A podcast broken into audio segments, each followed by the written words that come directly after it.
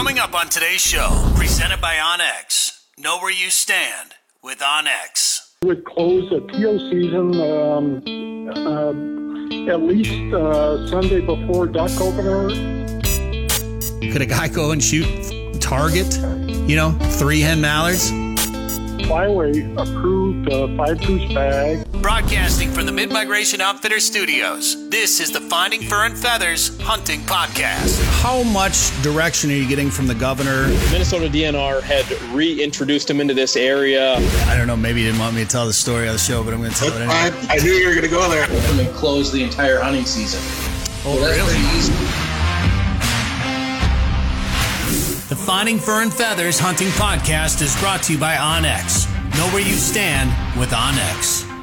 By Haybale Heights on Devil's Lake. Visit haybaleheights.com for more. By Ottertail County. Find your inner otter at ottertaillakescountry.com. And by Lake of the Woods Tourism. Plan your trip to Lake of the Woods at lakeofthewoodsmn.com.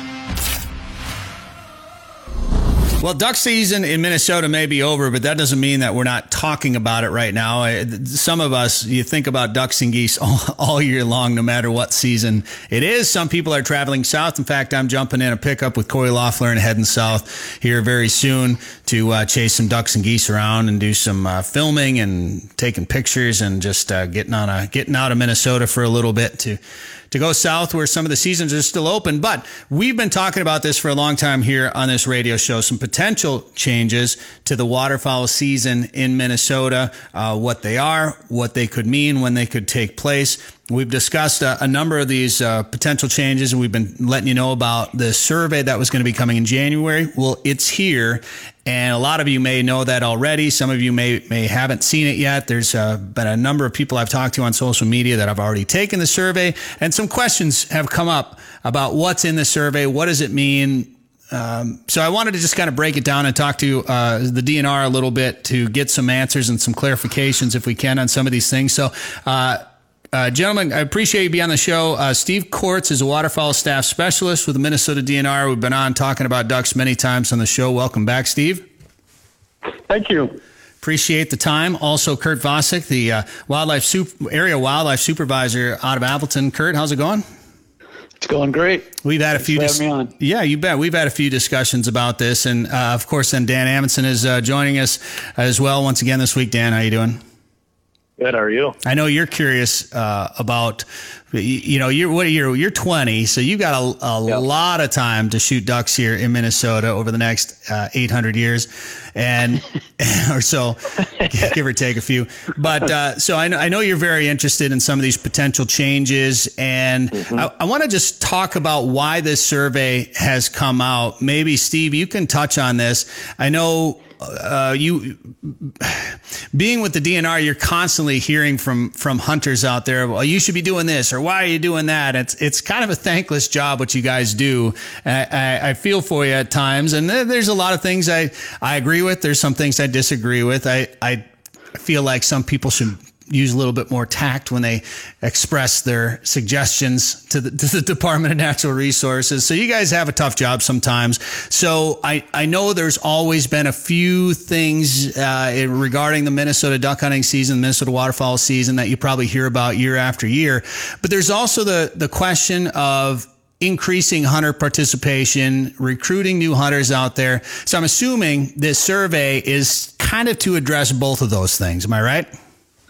Um, yeah. Um, and and uh, just uh, maybe for a little uh, background, um, um, we're actually doing, um, in my mind, uh, four different um, like public out- outreach issues. Uh, so one, we asked our managers to reach out to avid hunters and groups and sportsmen's clubs in their uh, work areas. Uh, that happened in December.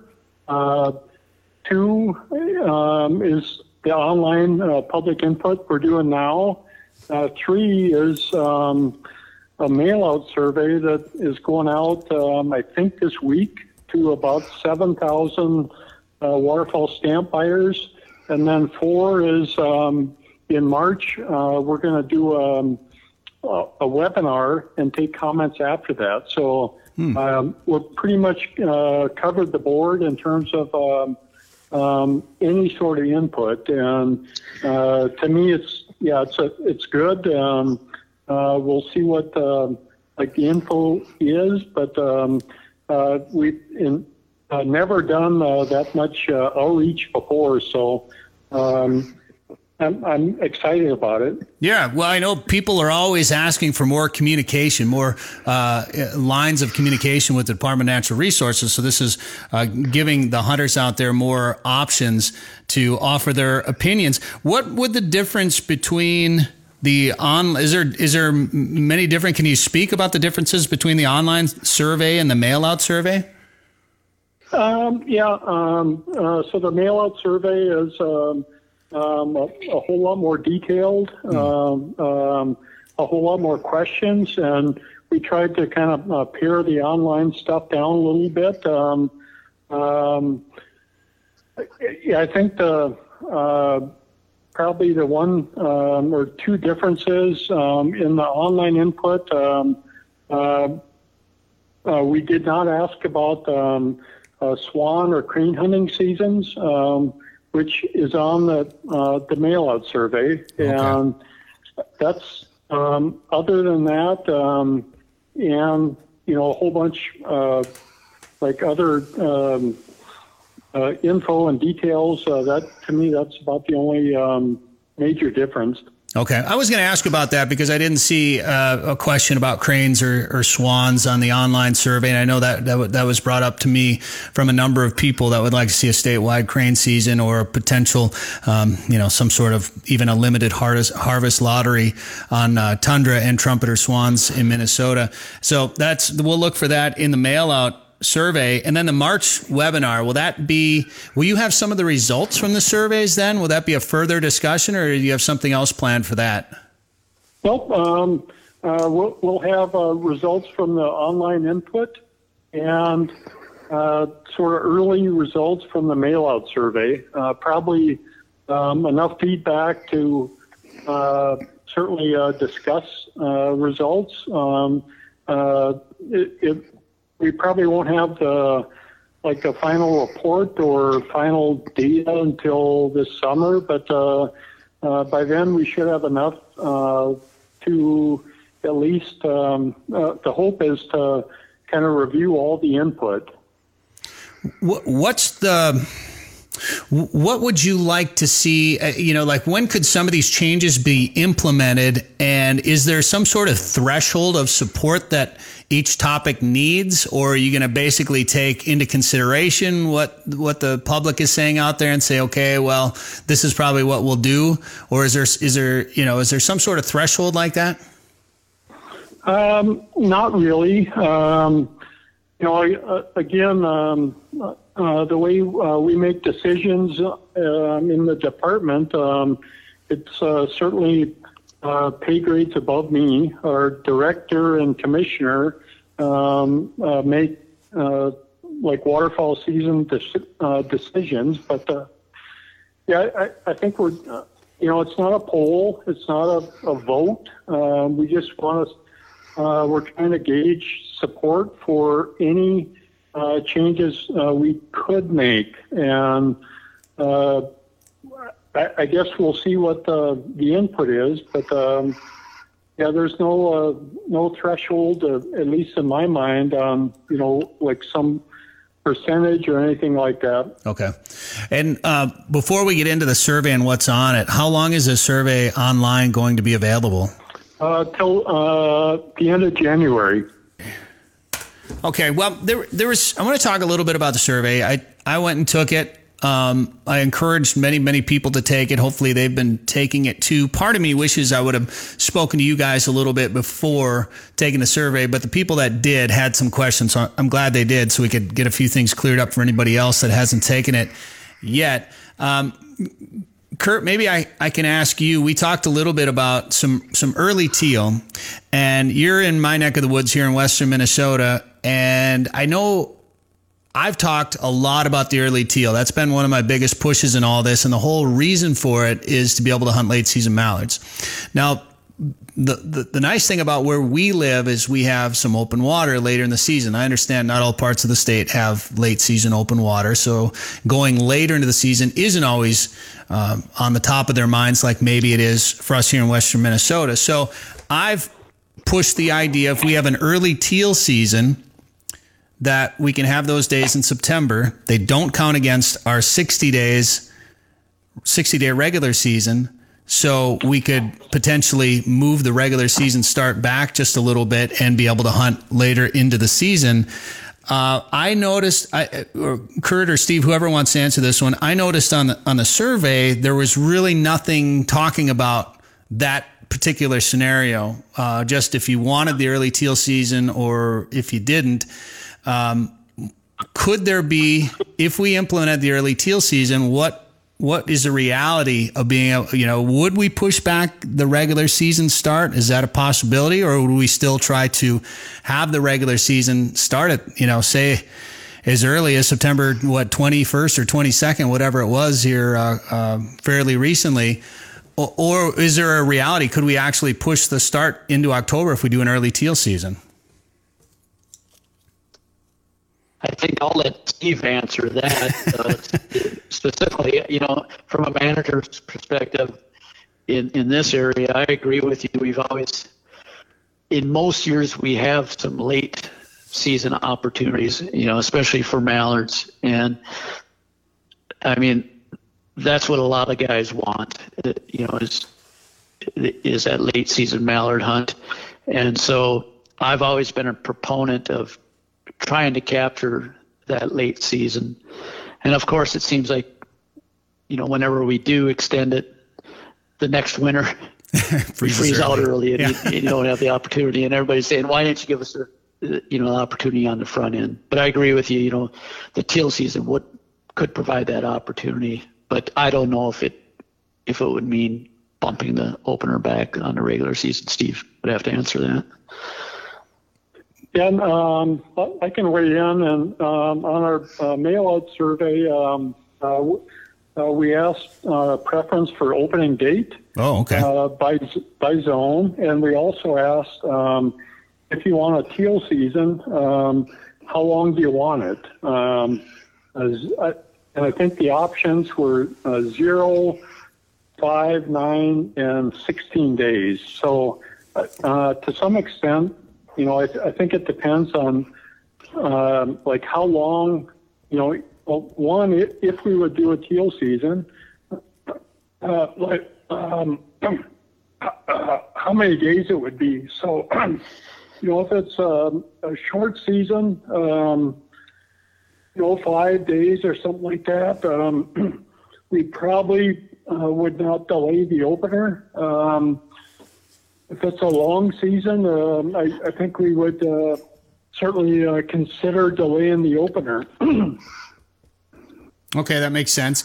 And then if you did say we did the long season, um, I, am assuming that would be nine or 16 days. Would you have, uh, say, a, a five day period in between? You know, so a few days to let the birds rest a little bit, or would it would it would one run right into the other? Oh, uh, Yeah, uh, like our um, early goose season right now, um, uh, we close it um, uh, Sunday before duck opener. Uh, so my guess uh, would be we would close the teal season um, uh, at least Sunday before duck opener, if not earlier. Sure. Okay. So, Steve, what, what is the earliest that that teal season can start? Uh, September 1. Okay. Would you would you be in favor of starting it that early? And would you, if it was uh, 16 uh, days, would it would it just run six, you know, September 1 to September 16? I guess uh, typically um, uh, we've opened um, early seasons for geese um, on Saturdays. So my guess would uh, be that we would open on a sat like the first Saturday in September um, for uh, some number of days, um, and not really on the first, but um, sure um, that first again, Saturday. Yep. And could a guy could a guy shoot teal and geese on the same hunt? Yep. Okay. All right, and then but it's it would be that early season would be any teal, right? Any blue wing or green wing or cinnamon, should the case Yep. be Correct. Perhaps. But if we did a, a two week bonus blue wing teal that coincided with the regular season, it would be blue wing teal only. Correct.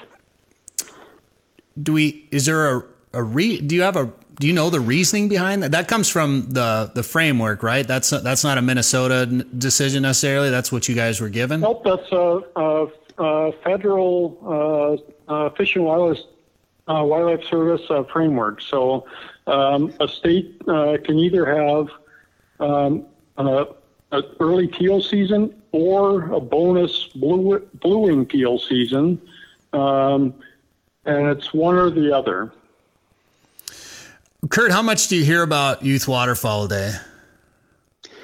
Uh, not a whole lot. Maybe a little bit more now that my son is that age, and so you know I, I get a little more feedback from his his buddies and uh, their parents that are out and about doing it. But uh, the times I've participated in it locally, it, it seems pretty quiet on the landscape. Um, that's my vibe. Dan- what about yours? Well, yeah, Dan, I know we've when you were younger, we took you out on Youth Waterfowl Day. You and, and some of your friends. We actually introduced. Do you, do you think we introduced some of your friends to, to waterfowl hunting because of Youth Waterfowl? And are they still doing it, or do you, I mean, do you like? Do you think it worked? Um, for one, so with our the two kids, the two other kids that we've taken out, um, one it I think it definitely did work. The other not so much. Um, just wasn't his thing. But it was a great. Not only was it a great introduction to hunting for both of them, but one he just he didn't get into the hunting thing, but he still loves to go shoot trap or go to the skeet range shoot skeet. So it was a you know, we got him introduced to a sport, might not have been duck hunting, but now he's comfortable around guns. He's comfortable around, he's comfortable around it. Um, from a family that grew up without guns, without anything, no idea of hunting whatsoever. But the other one, he's still, still's going every opener. Um, so yeah, I think it absolutely, it does work. Um, it was a fun day for me. It's, I know every kid I talk to that still hunts, they love youth day. It was one of their favorite days of the season. Do you think though? I mean, do you think it would have been different if it, if you had some adults that just brought you out on a regular season hunting day? And what difference would it make if those adults left their shotguns in the truck versus if they shot along with the kids? Do you think that would make a difference? You know, I think it can. It, it's a group by group thing, I think. Um, so, you know, you can get some of these adults that get so caught up in the hunting aspect, they forget about their kid and they just want to shoot ducks, right? Um, and so having them leave their guns behind, it really puts focus on the kids. And if you're trying to get someone introduced to duck hunting for the first time, you want to make sure they're comfortable. You want to make sure they're taken care of. You know, we all know duck hunting is isn't always the most comfortable sport. And it can rain, it can snow, you're going to get wet, you're going to get dirty. But by trying to alleviate some of that, at least on the first hunt, so it doesn't get, so they're not miserable. And I think uh, by having the adults leave their guns behind and be focused on the kids, it's about the kids. They're going to be comfortable. They're going to have a better time. They're going to enjoy their experience more. And then you can slowly start to gradually, gradually get them into hunting with your adult group or whatever. You know, let them go on youth day. Let them get used to it. If they seem ready, let them go with you guys on opener.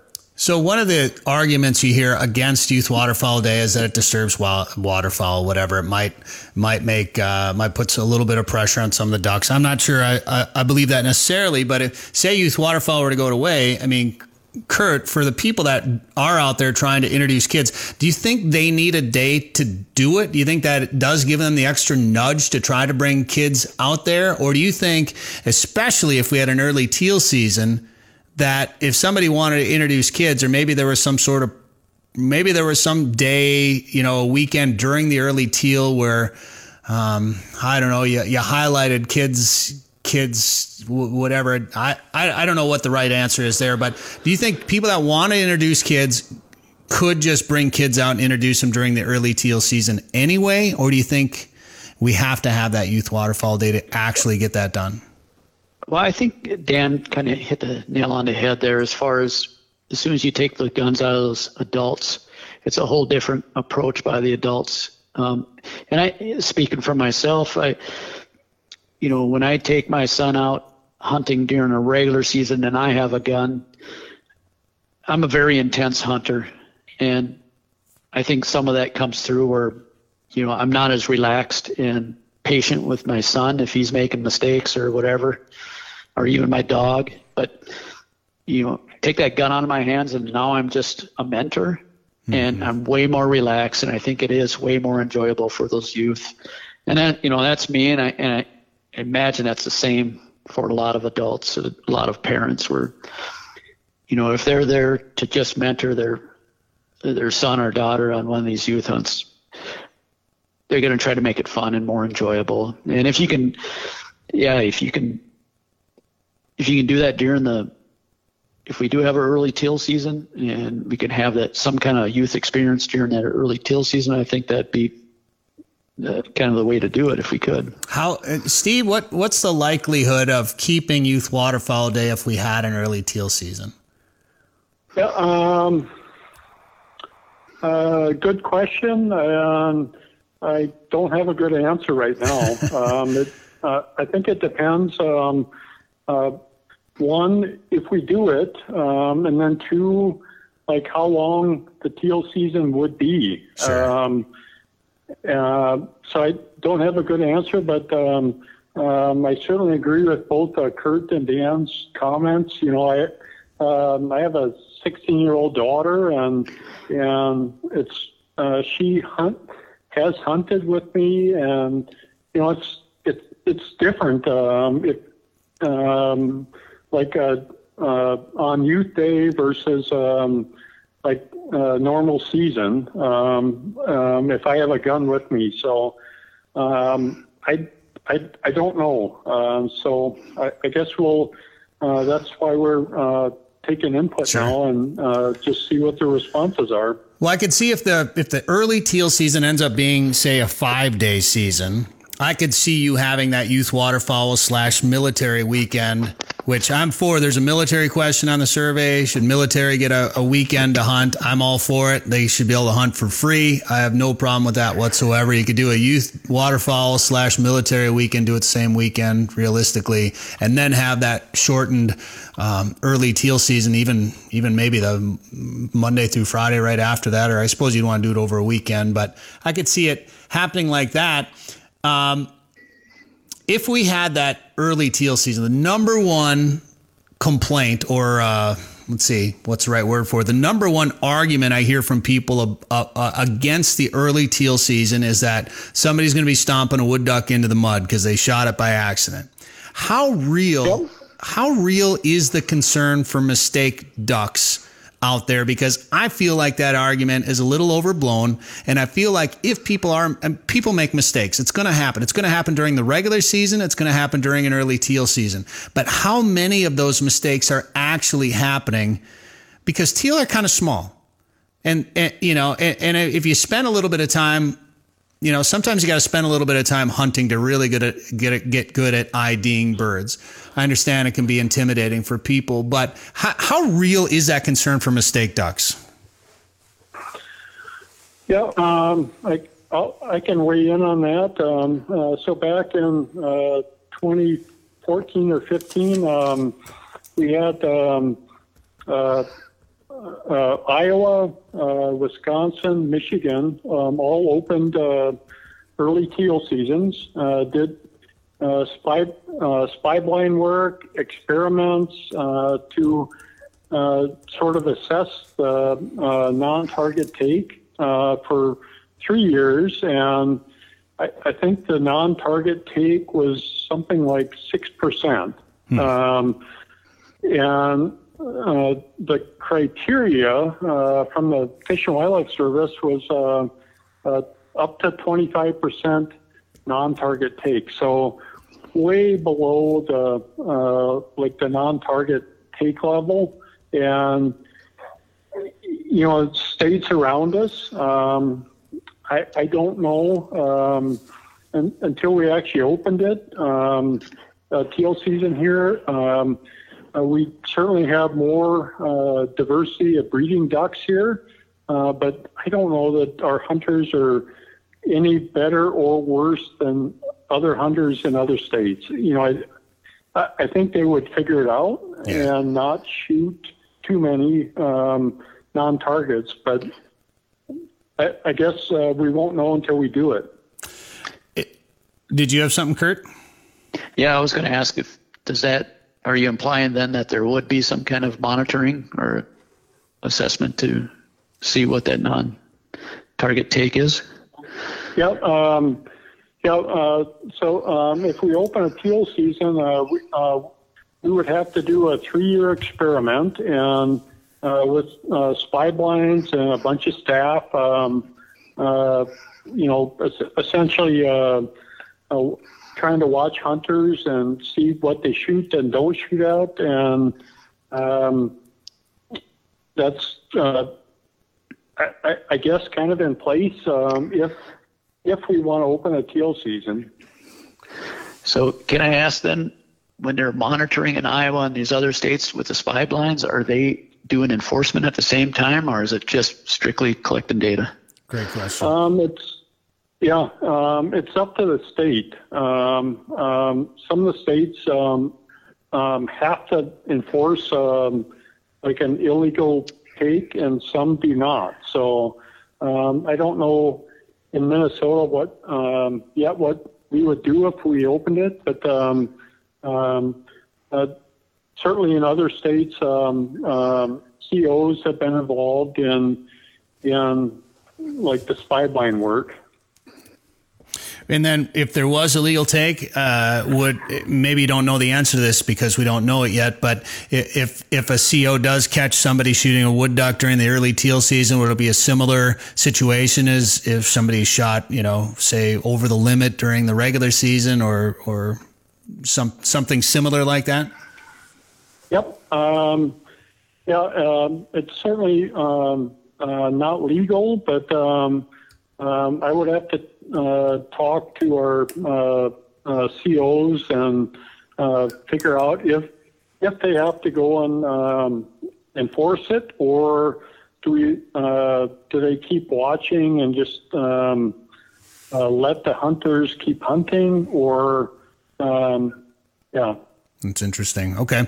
And we're the only state in the Mississippi Flyway that doesn't have an early teal season. I want to point that out before we move on to the next topic on the waterfowl survey. Uh, unless you guys had any other questions about our, our discussion about early teal, Well, I've got one thing actually, Sure. if you don't mind. go ahead, Dan. Um, so I guess going along with that, um, worrying about taking different species or wood ducks, whatever, mallard. I believe Wisconsin doesn't let hunters shoot until sunrise, so you don't get that half hour before. Um, is that something that could be done here to alleviate some of that concern? Because you know you're shooting that half hour before. You're sometimes you are just shooting at silhouettes. You know it's hard to see, especially on a cloudy day. Great question. Yeah, and um, if if we uh, open a teal season, um, um, it would start at uh, sunrise and not a half hour before. Great. Okay. Uh, that's a great question there, uh, Dan. And, and and I also just want to emphasize I I like shooting teal. Don't get me wrong. My biggest push for an early teal season would be that so we could push our 60 day start back a little bit so we can shoot mallards later in the season.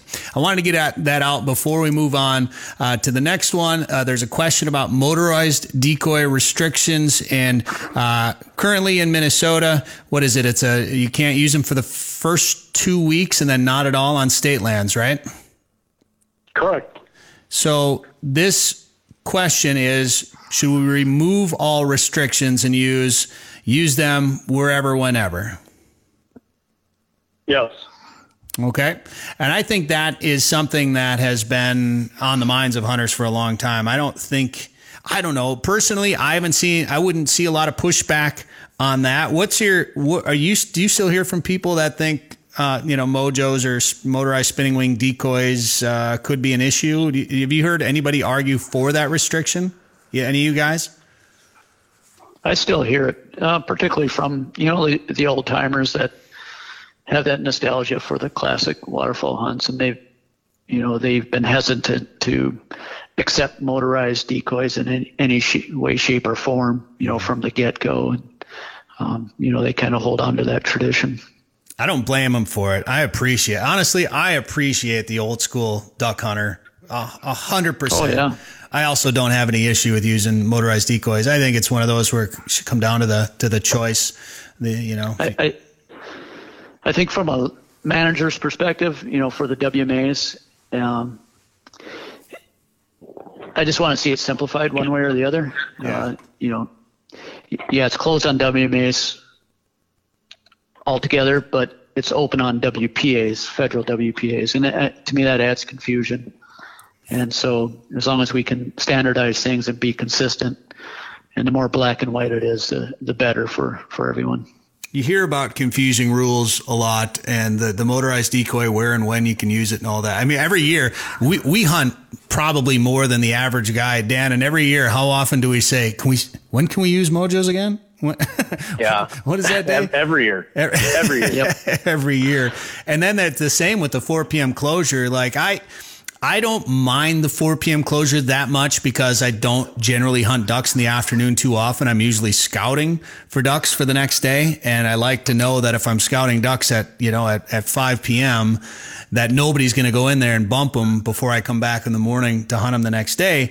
But at that same time, uh, there's been trips that I'll take early in the year you know, to, to different, you know, say during the split in the central zone when we close, sometimes we go up to the northern zone where hunting is still open and we'll go and, and try to shoot ducks up north somewhere. And then we'll be like, oh yeah, it's four, it's four o'clock. You know, we're only on a three day trip or whatever it is. You try to maximize your, your hunting time. So I see the argument for eliminating it. And then again, just for consistency so that there's no question about how late you can hunt on what day and what day it changes. Uh, what do you guys think? What are you guys hearing about the 4 p.m. closure rule? Well, for the most part, I've heard um, kind of that same sentiment. Like, you know, just get rid of it. Um, saves on confusion. Sure. Um, you know, I think anytime we can simplify and be more consistent, it's going to be a good thing.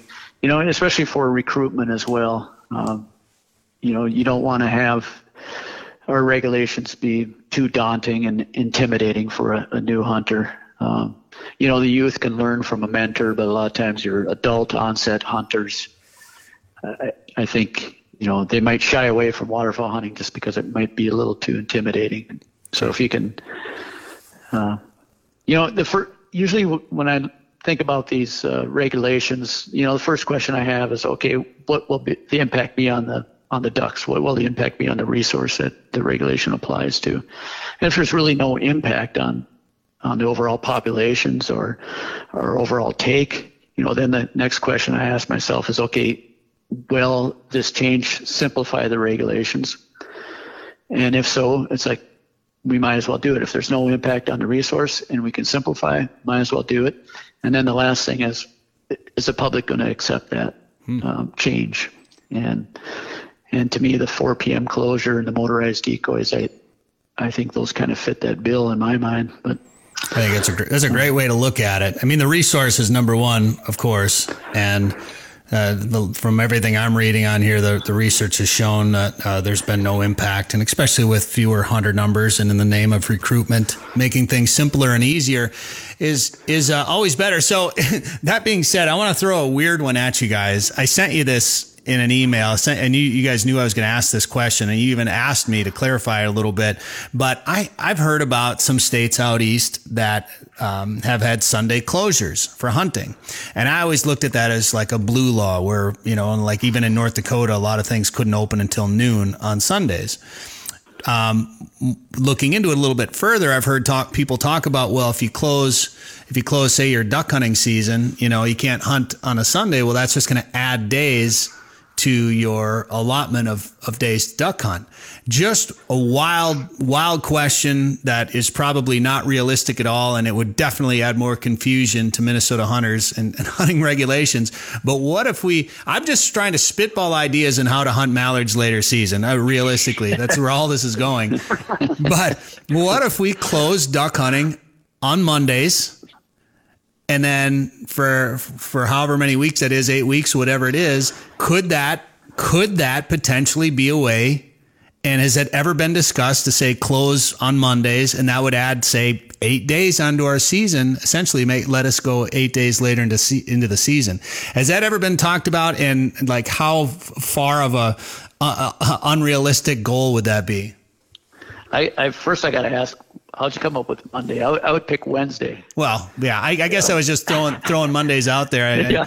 you know, just because I know a lot of people, uh, you know, Mon- Mondays are always the day I feel like to you can just everybody's just got to work. regroup? Yeah, everybody's got to work or whatever, relax. So. Well, I, I, I would say well, Yeah, if you I, wanted a I four would day pick uh, weekend. Monday, uh, just because um, uh, like Saturday, Sunday are busy, uh, lots of people out, but um, it um, uh, it's certainly been discussed, um, and that only applies to the Atlantic Flyway. Um, it's never been discussed here. Um, yeah, I don't.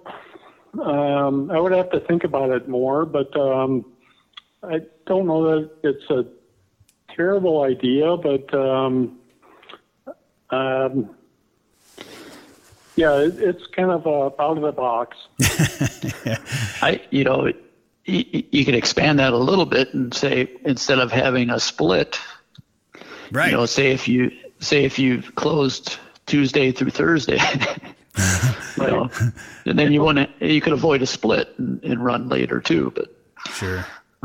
I, boy, I that I know that's a tough one, but I was just thinking about it. Like, you know, you pick the day that's least likely for people to hunt. I mean, for for the majority of people, in any case, I don't. I think North Dakota's got a weird Wednesday, like shooting Canada geese. I don't know if they still have this, but I know when I lived over there, you, yeah, you could only hunt geese until two p.m. or something on Sundays and Wednesdays, or when it's on odd and even days, or when you're not shoveling snow. I don't remember exactly.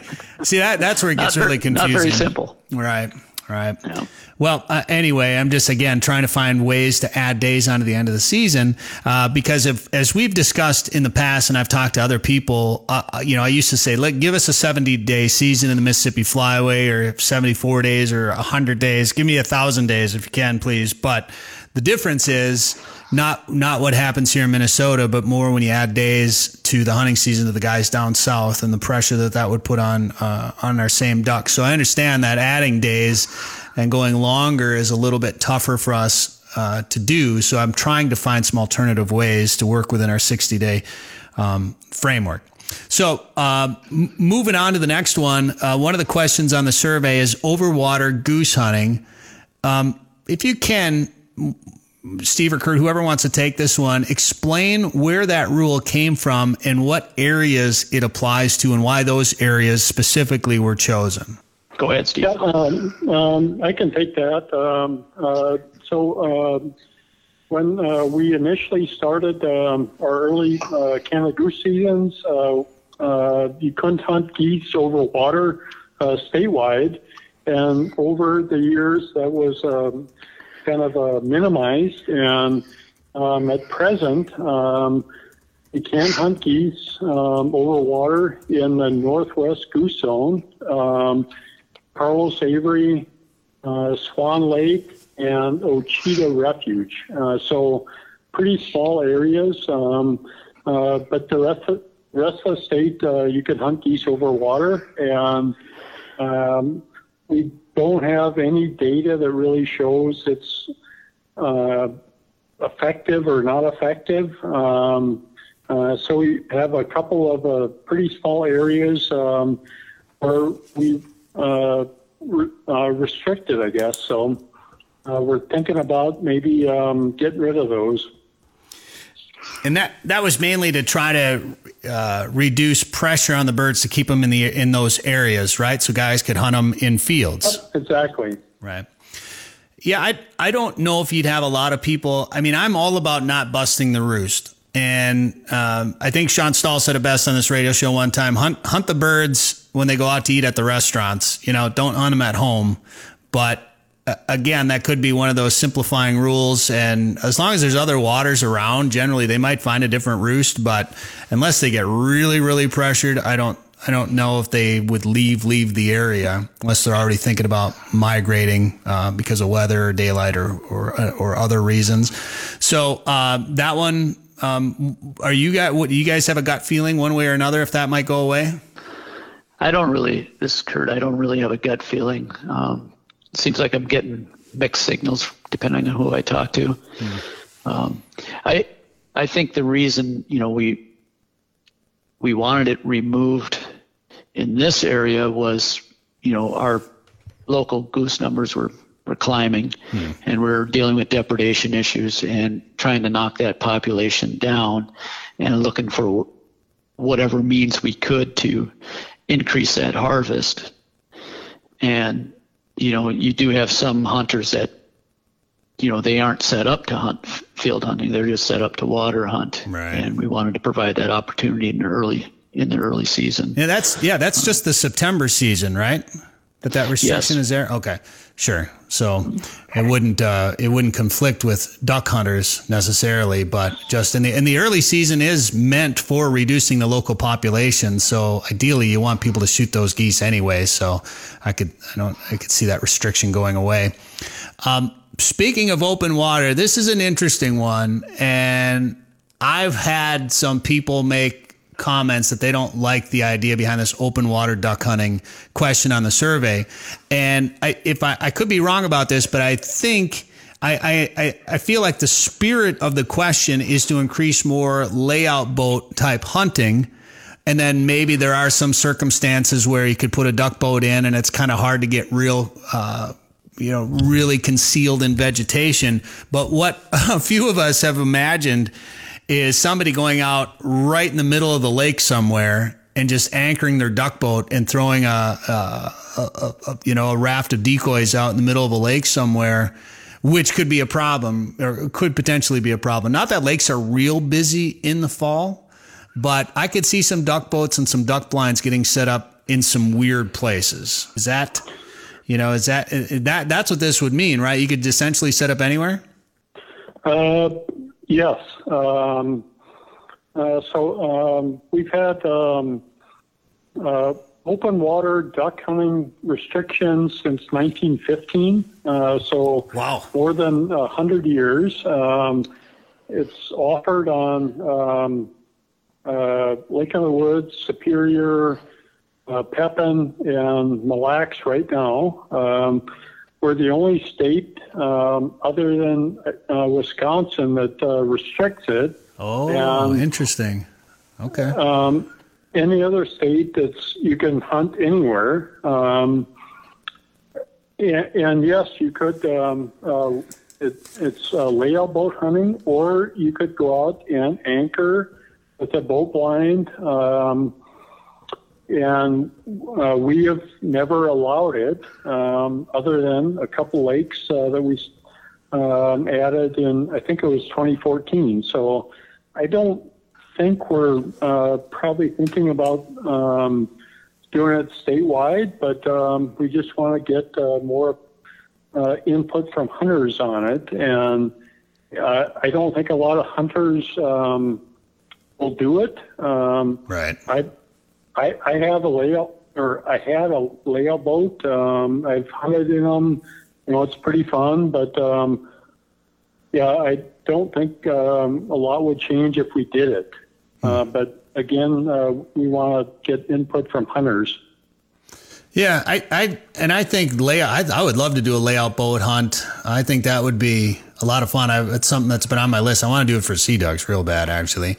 But um, I I, I think the biggest concern I've heard from people is uh, just duck boats getting set up, you know, in, in random places. But um, yeah, I didn't realize it was that was offered in uh, in a lot of other states that, that that's already happening. So that's interesting. I, I think it might simplify some things right now too, because to me it is a little gray, and you know that the boat has to be concealed with natural vegetation. Sure. Uh, you know, does that can you cut that vegetation and, and cover cover your boat up and then sit outside the vegetation? Mm.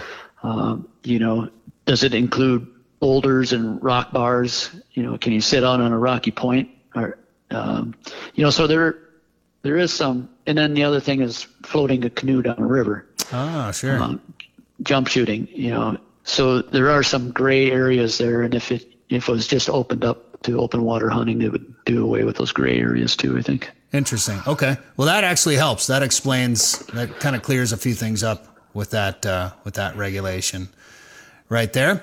Uh, let's move on to the next one. This has been a big topic of discussion too. The splash duck bag limit. Now, this is essentially it's a three year experiment, and it is it allows you to go out there and shoot three ducks and be done. Three of any ducks and be done. And that would be, I'm assuming, geared towards new hunters that may be wanting to learn a little bit more about duck hunting, a little intimidated by duck identification. It comes back to this duck identification.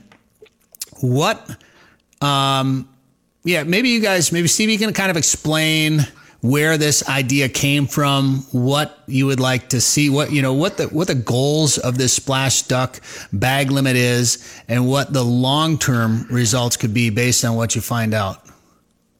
Yeah, so um, uh, uh, South Dakota and Nebraska uh, this fall uh, will implement that. Um, it's kind of a, a national uh, policy or whatever, and and when hunters buy their license, um, they have to pick between um, tier one, which is just a like normal duck bag, and tier two, which, which would be a three duck of any uh, sex species bag limit. so they pick when they buy their license, um, same season length, and uh, they'll they'll do that for three years. Um, so uh, the option in um, in Minnesota um, is not um, uh, next year or um, it's many years down the road, but um, I thought it was uh, reasonable to ask now, uh, just because we don't do uh, public input that often, mm. to see if if hunters were interested in um, in that. And I, I think, um, um, as you said, um, uh, it's probably more appealing to like brand new hunters than existing hunters. But um, um, you could shoot three of anything, and uh, we'll look at the like the flyway level and uh, kind of look at the results from the Dakotas and uh, Nebraska and see what like what happens. But um, you know, this would be uh, like many years down the road. Okay. What when do you think you'll find out how it went in South Dakota and Nebraska? Well, I, I think we'll get the report um, uh, like next fall after the first season, and like see how how many hunters uh, uh, did it and they're trying to monitor harvest and um, every year thereafter. Okay, so they're doing it in 2021. They didn't do it in 2020. Yep. Okay. Oh, okay. I was thinking they did right. it last year. Gotcha. Kurt, did nope. you have something to add to that? Yeah, I was just going to point out that you know having the conversations with uh, you know some of the hunters ahead of time here on, on this one. You know, they're they're quick to point out, ah, I went like that. You know, and I think what folks need to remember is it's an it would be an option, like right. Steve said. So even if you personally don't like that splash bag limit, you can you can side with the tier one and go with the normal normal bag limit. But so you know, so the question is, do you want that option available to other hunters that might want to use it? Right. I think that's the, the way to look at it. You know, do you? Um, yeah, you might not like it, but somebody else might like it. Uh, do you want to take away that option for them, um, or do you, or do you agree they should have that option? Um, Having the so, option between the two is important, I think, and an important distinction that people need to realize right. is there. It's not going to be one or the mm-hmm. other. It, it, it, would be either or. Uh, one question came in. That one guy said, "So if I buy the splash duck bag limit license, can I go out and just shoot three canvasbacks?" Or, you know, could a guy go and shoot target, you know, three hen mallards? Or he wants to shoot, I want to shoot three redheads today. So could I go out and shoot three redheads? Yes. Okay. Steve, so that begs the question I as, you know, you've, you've looked at harvest data for many years, and you you know the kind of the average bag limit by hunters every year.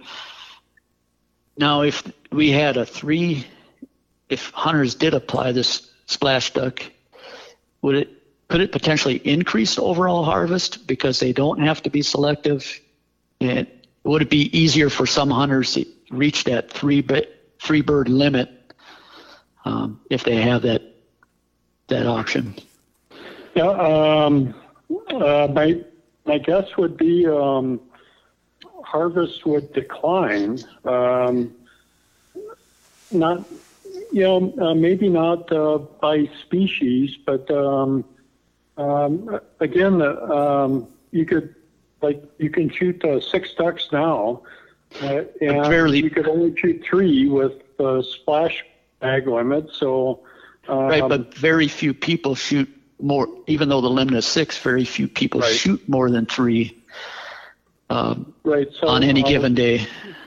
Right. So uh, they're not going to shoot three of uh, whether it's uh, hen mallards or cans. Um, it it just um, it's not going to happen. Uh, but again, um, we I guess we uh, we'll have to see what happens in uh, South Dakota and in Nebraska. Um, this fall. But yeah, uh, I, I, think harvest uh, for those people would be lower than um, than higher.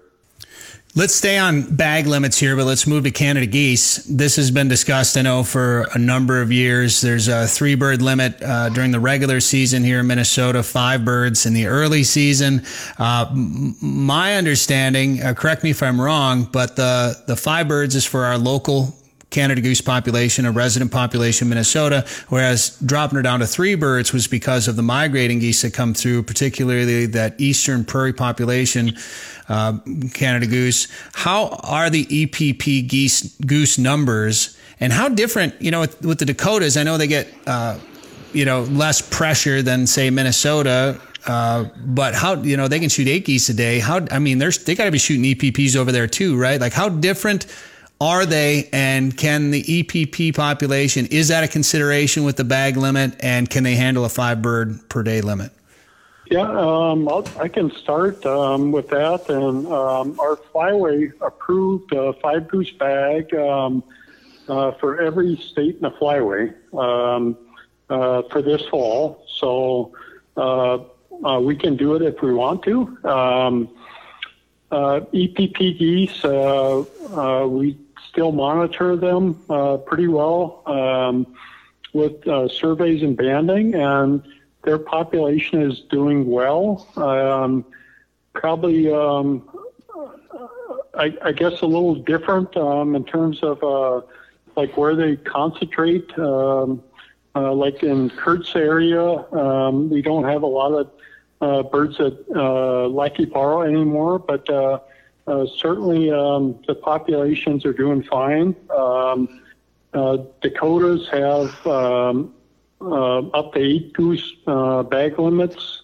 uh, during uh, their normal season, so a five goose limit for us. Um, you know, we have a lot of geese, and and both resident and migrant populations um, seem to be doing pretty well. Did you have something, Kurt?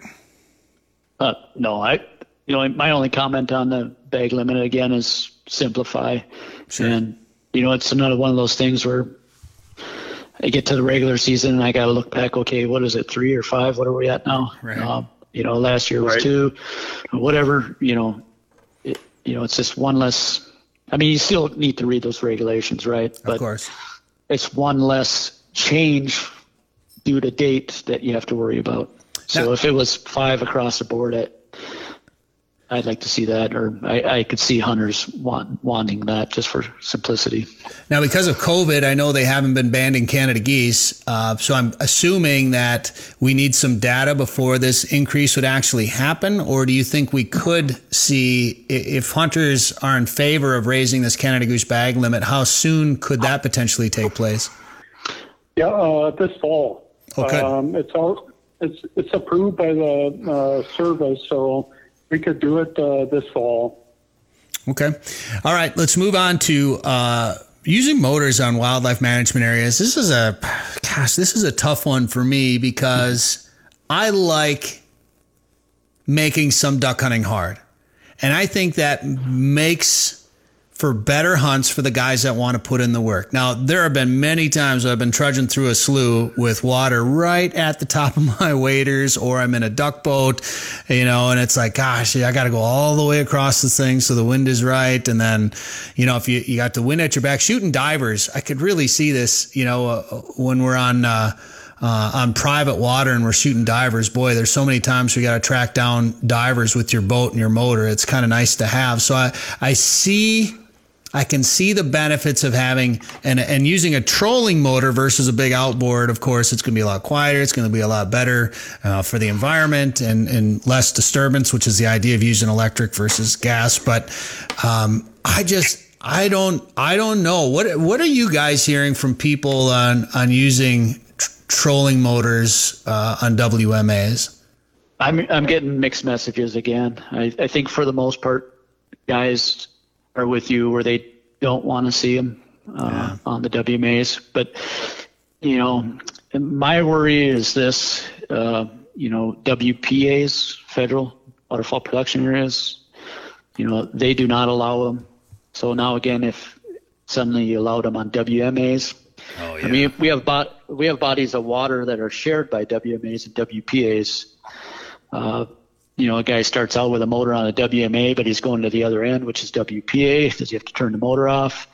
Uh, right. Get rid of the motor altogether, that kind of thing. Um, you know, and then the other issue I'd point out is in my area, especially, you know, on some of these WMAs and WPAs, you know, they they have fish in them. Yeah.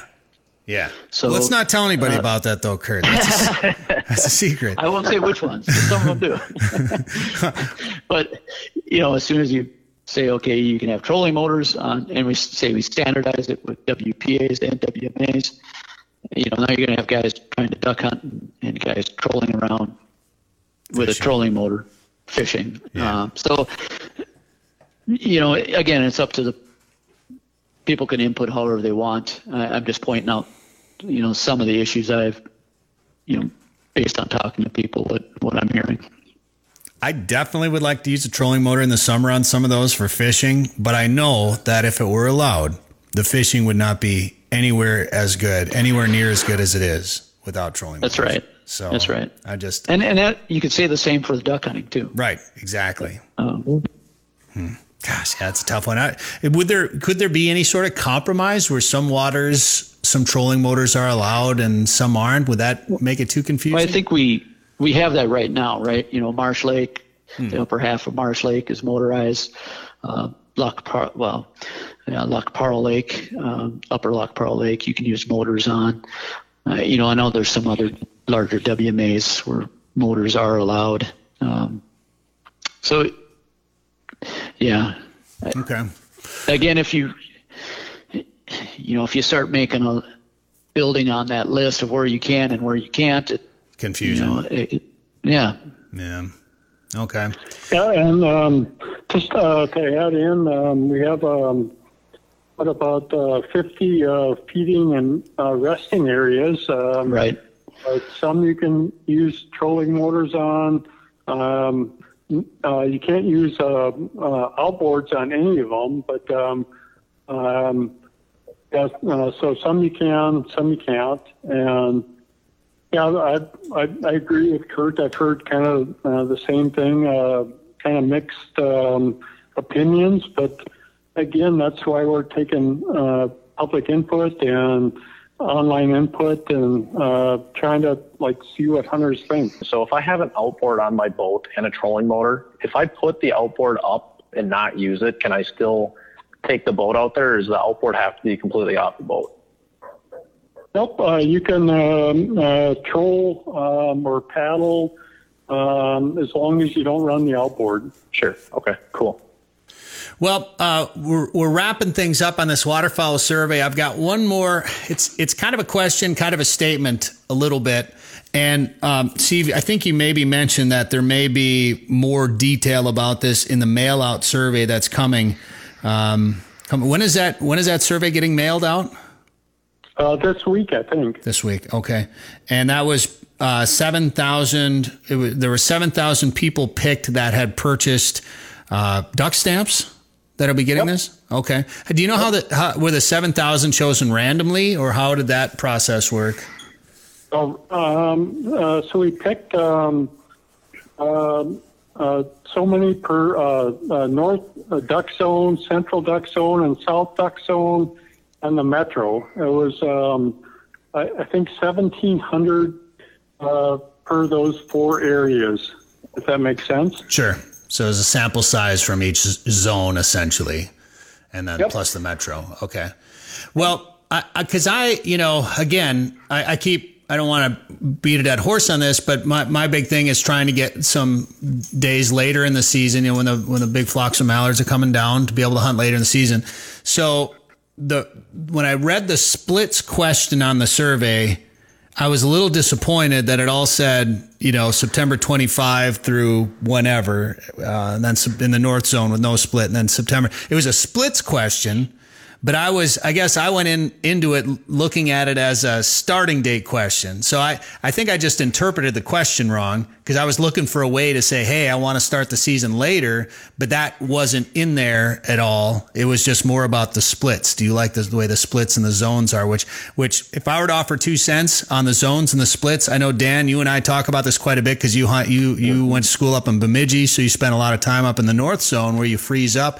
You like, you like the the start date and the end date kind of where it's at, right?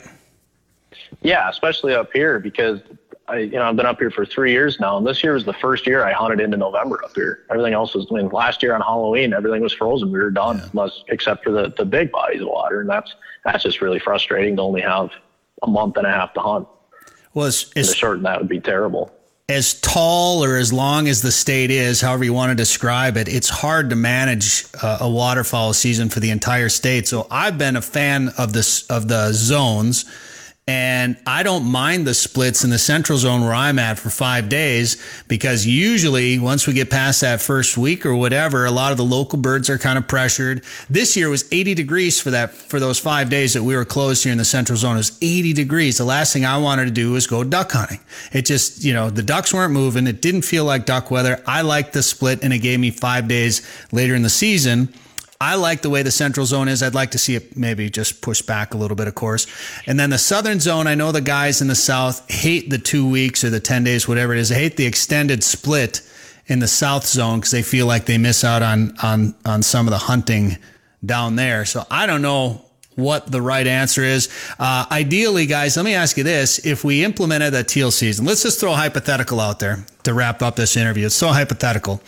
Say we started the early teal season, and um, say say we we did 16 days.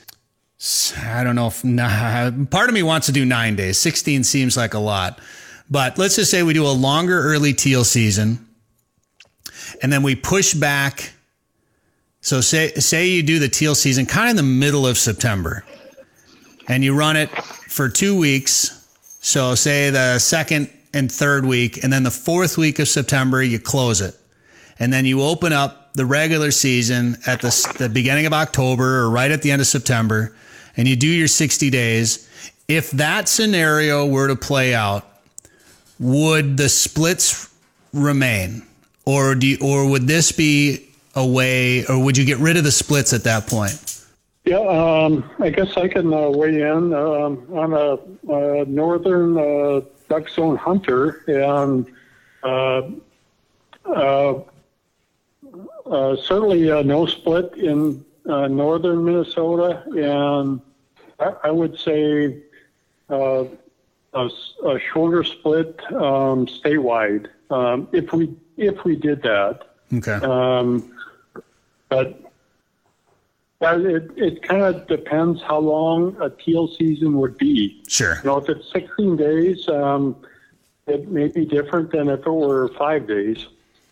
That makes sense. Well, I, I, guess that's a lot of it's going to come down to what type of an early teal season we have. Well, for the record, for for whatever for whatever this is worth to you guys, I am in favor of an early teal season, uh, maybe a longer one. Maybe it's even. Um, Oh gosh, you don't want to make it too confusing, but whatever we can do, and we can run our 60 days here in uh, in the Central Zone in any case, and start it maybe that first weekend in October, and you could run through without having to have have splits here. And I know maybe you could alleviate some of the some of the frustration from the guys in the South by doing the same thing and eliminating splits down there. It's a tough job. Uh, I, I know managing for waterfowl hunters in Minnesota is not an easy job, and we all have opinions, and we all like to tell you about them. So I, I appreciate you guys coming on and uh, listening to my opinions, of course, and helping us answer some of these questions uh, about the waterfowl survey, the online survey available on the DNR website. You can find a link to it on the Sporting Journal Radio Facebook page as well. That is available through the end of January. So January 31st, Steve? Yep. January 31st, and then there'll be a mail out survey that uh, select uh, people in each zone should watch for coming in your mailbox this week. Fill it out. Fill it out and send it back. I know I am sometimes terrible about filling out some of those mail in surveys. I I apologize if you guys have sent me some and I haven't filled them out. I try to fill them all out at the same time. Uh, the online ones are, are, easier for me just because they're I don't I lose track of my mail sometimes because I'm that kind of guy. But fill them out, watch your mailbox, and then uh, we'll obviously help people get informed about the webinar in March, and uh, we'll look forward to the results, hearing the results of this survey. Either way, um, guys, I know it's a tough job, so uh, thanks for everything, everything that you guys do, and thanks for the time here on the show. Thank you. Thank you. This has been the Finding Fur and Feathers Hunting Podcast, part of the Sporting Journal Radio family. Subscribe wherever you get podcasts or visit us at findingfurandfeathers.com. Looking for winter adventure? Might as well pick a place with over 1,000 lakes. Ottertail County, Minnesota is in the middle of everywhere, offers a simpler pace, and has something for everyone. Find your inner otter at ottertaillakescountry.com. Ice fishing season is here. This winter, plan a trip to Devil's Lake, North Dakota. Not only will you have the chance to catch their legendary perch, but this year, Haybale Heights has been catching big walleye after big walleye. And they're doing it from a mobile, comfortable snow bear. No matter how cold it is outside, you're warm and toasty on the inside. Learn more and book a trip today at haybaleheights.com. That's haybaleheights.com. Come ice fish the famous waters of Minnesota's Lake of the Woods, the walleye capital of the world. Experience full service resorts featuring heated fish houses, ice transportation, meal plans, and sleeper house options. From the northwest angle to the south shore, Rainy River and Baudette, the Midwest's number one ice fishing destination. Walleye, sauger, perch, and northern pike. Minnesota's Lake of the Woods, best fishing anywhere. For more information, log on to lakeofthewoodsmn.com. onX Hunt, Ever heard of it? Next time you see that guy at your local shop who always punches his tag on a stud whitetail, ask him. He'll tell you about the most trusted source for mapping, with nationwide landowner names, private and public land boundaries, including walk in areas, map tools to mark spots, and the ability to view your maps without cell service. And that's just scratching the surface. It's your time to be known as the big buck guy around town. Download the leader in hunt mapping on Google Play or the App Store. onX Hunt. Know where you stand.